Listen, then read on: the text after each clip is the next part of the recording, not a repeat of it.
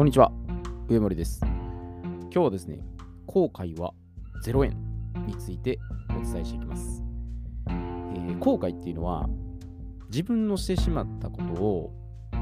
後になって失敗と悔やむことなんです。まあ、字の通りですね。で、まあ、多くの方はですね、こう何かしら、まあ、後悔した経験が、まあ、あるんじゃないかなというふうに思うんですよね。で、私も、まあ、後悔したことは、やっぱ多々あります。で、高校卒業してすぐに、海外に行きたかったんですけど、まあ、結局行かなかったですね。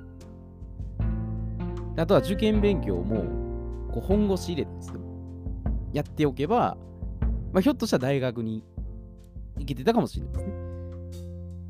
で、まあ、いろいろこれあるんです。で、まあ振り返ると、これなぜと思うようなことばっかりなんですが、まあ当時の状況では、まあ、自分なりにはね、まあ、一生懸命ね、こう頑張って奮闘はしてたんですね。で、まあ、過去は変えられないっていうふうにこれよく言われるんですね。まあ、過去と他人は変えられないと。まあ、その過去そのものをなんか書き換える特殊なテクニック、あるいは人によっては、悪いけど洗脳とかすれば変えることはできるかもしれないですけど、まあ、はっきりと、労力使うんで、あ、あんま良くないですね。で、まあ、ここではちょっとそういうのを割愛しますね。で、そもそも、なぜ、まあ、後悔するのかっていうことなんですね。で、これ個人的な、まあ、解釈なんですけど、後悔する理由としては、まあ、物事に対して、まあ、主体的に全力で取り組んでないっていうことが、まあ、要因じゃないかなというふうに認識してるんですね。まあ、つまり、100%フルパワーで、まあ、フルスイングですね。実行しないってことなんです。で、私の例で言えば、まあ、海外にもしこれ行きたかったってことなんですけど、海外に行きたければ、まあ、周囲の意見に臆することなんですよ。反対しようが、もう妨害しようがですよ。もう自分の信念貫いて、まあ、理由とですよ、納得するような説明をして、実行すればいいだけなんです。受験勉強に関しても、まあ、確かに大学受験に対してメリットはないんですけど、あんまりこう先のことをね、これあれこれ予測しすぎて、何もしなかったら、かえってやっぱ何も身につかないんですね。であればやるだけやってみたらいいってことなんです。だから自己責任で覚悟してですよ。もう取り組みさえすれば、いや、何ら問題はないんです。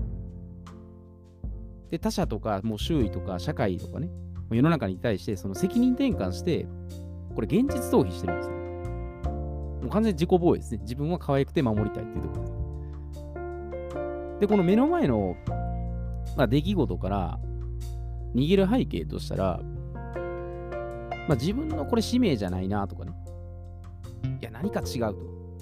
これ必要ではないことだなっていうふうに、これ憶測で判断してるところがあるんですね。で、私自身がこれそうだったんで、もうこれかなりね、今思ったの痛感してるんですね。で、もちろんですよ、嫌なことは、これ1ミリもしなくていいです。でただし、でもほんのわずかでも、まあ、興味関心とかね、気になるんであれば、まあ、一度だけでいいんで取り組んでから、これ判断しても構わないです。その実践していく中で、何か見して、ひょっとしたら方向変わるかもしれないです。それ十分にあり得るんです。だから自分の使命であったり、天命とかね、その実現したい大切なことにこう導かれるためには、今の自分が行っていることに全力かつ真剣に取り組むことなんですね。で、こう大事なのが今今の自分なんです。で、この今取り組んでることを、まあ、天職ですよ。天職と思えないと、まあ、本当の使命とか天命に至るまでにズレが生じることなんです。で、以前あの、まあ、前後祭壇を意識するっていうところでお伝えしたんですけど、これ前後祭壇っていうのは、まあ、過去とか未来とか、まあ、それが断ち切れてる状態ですね。で、言ったらもう今のこの時っていうところに集中するってことなんですよ。本当の使命にこの、ね、たどり着くまでには、まあ、やっぱり様々なね、こうまあ、紆余曲折が待ち構えてるんです。まあ、運よくトントン拍子に進む場合もあるかもしれないですけど、まあ、おそらく稀です。まあ、本当に偶然に、まあ、人脈とかリソースとかね、まあ、それに恵まれてて、トントントンと行く場合もなるかもしれないですけど、でも少ないですね。で、むしろ本当にそういう大切なことっていうのが、やっぱ茨の道ですよね。これをやっぱ歩むっていうことで、やっぱ実感できるんですね。で人生ってもそんなもんなんですよね。まあ、引きごもごもいろんなことがあるから、やっぱりそういうなんか有意義なことを体感できるんですね。で、やっぱり自分の手でこう、まあ、見つけたそういうお宝なんで、まあ、たとえ苦難困難であっても、まあ、やっぱ面白く楽しいというふうに捉えられるんですよ。だから私もこう中学時代に、その尊敬する熱血恩師ですね。まあ、女性版の松岡修造みたいな先生だったんですけど、その英語弁論大会出場をこう打診されたのもね、まあ、剣道筆頭に、まあ、そういった熱い思いで、やっぱ打ち込んでたからですね。だからここで手抜いてたら、そういった特別なオファーっていうのはもう来なかったと思います。そういう姿をやっぱ見ることで、ま、人は影響を受けるっていうのがあるんですよね。じゃあ、その、まあ、後悔をしないために、まあ、どうしていったらいいかっていうことで、まあ、アプローチがこれ3つあるんですね。で、1つ目は、終わった出来事は執着せずに忘れるっていうことです。だから仮に、まあ、うまくいかなかったとしても、こうまだまだ上昇すると。そういうふうに認識するってことです。まあ、言ってみたら、上手に失敗をするってことを学ぶってことですね。失敗の捉え方ももういろいろあるんで、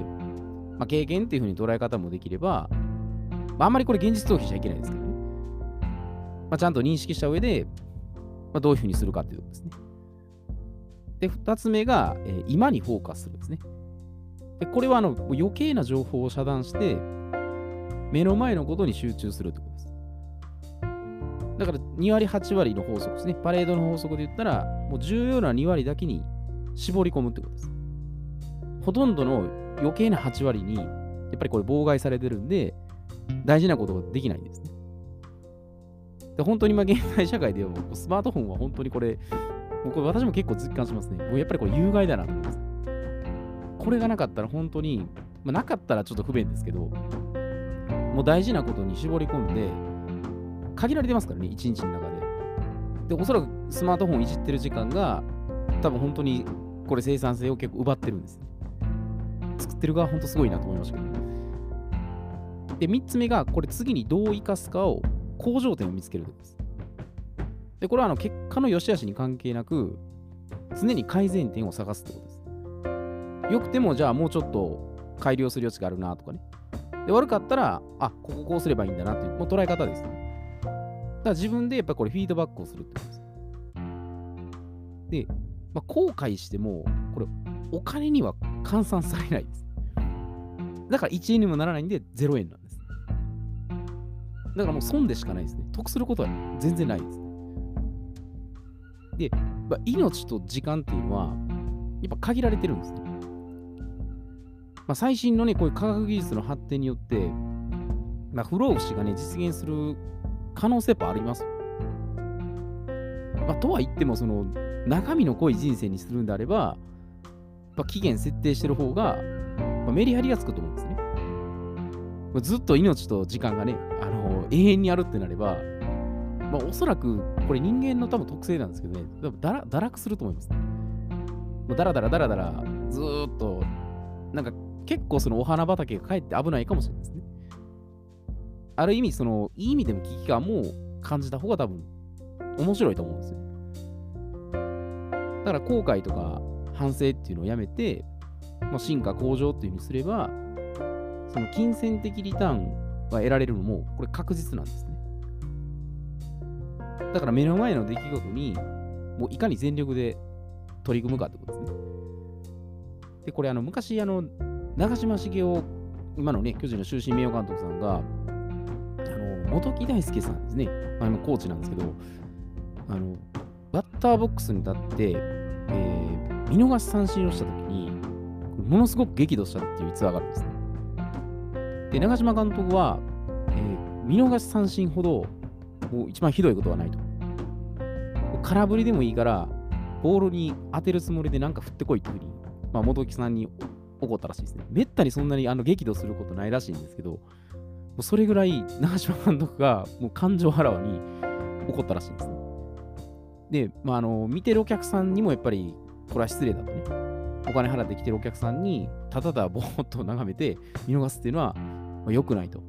まあ、振ったら何か当たるかもしれないから、まあ、振らずに帰ってくるっていうのは、まあ、どういうことだっていうことで、でものすごく長嶋監督がもう感情あらわにして激高したらしいですね。だから、まあ、元木さんが後悔したかどうかちょっとわからないですけど、もうそれだけやっぱり、あのー、何もせずに終わるっていうのが、これが多分一番の、もう本当に失敗であって後悔の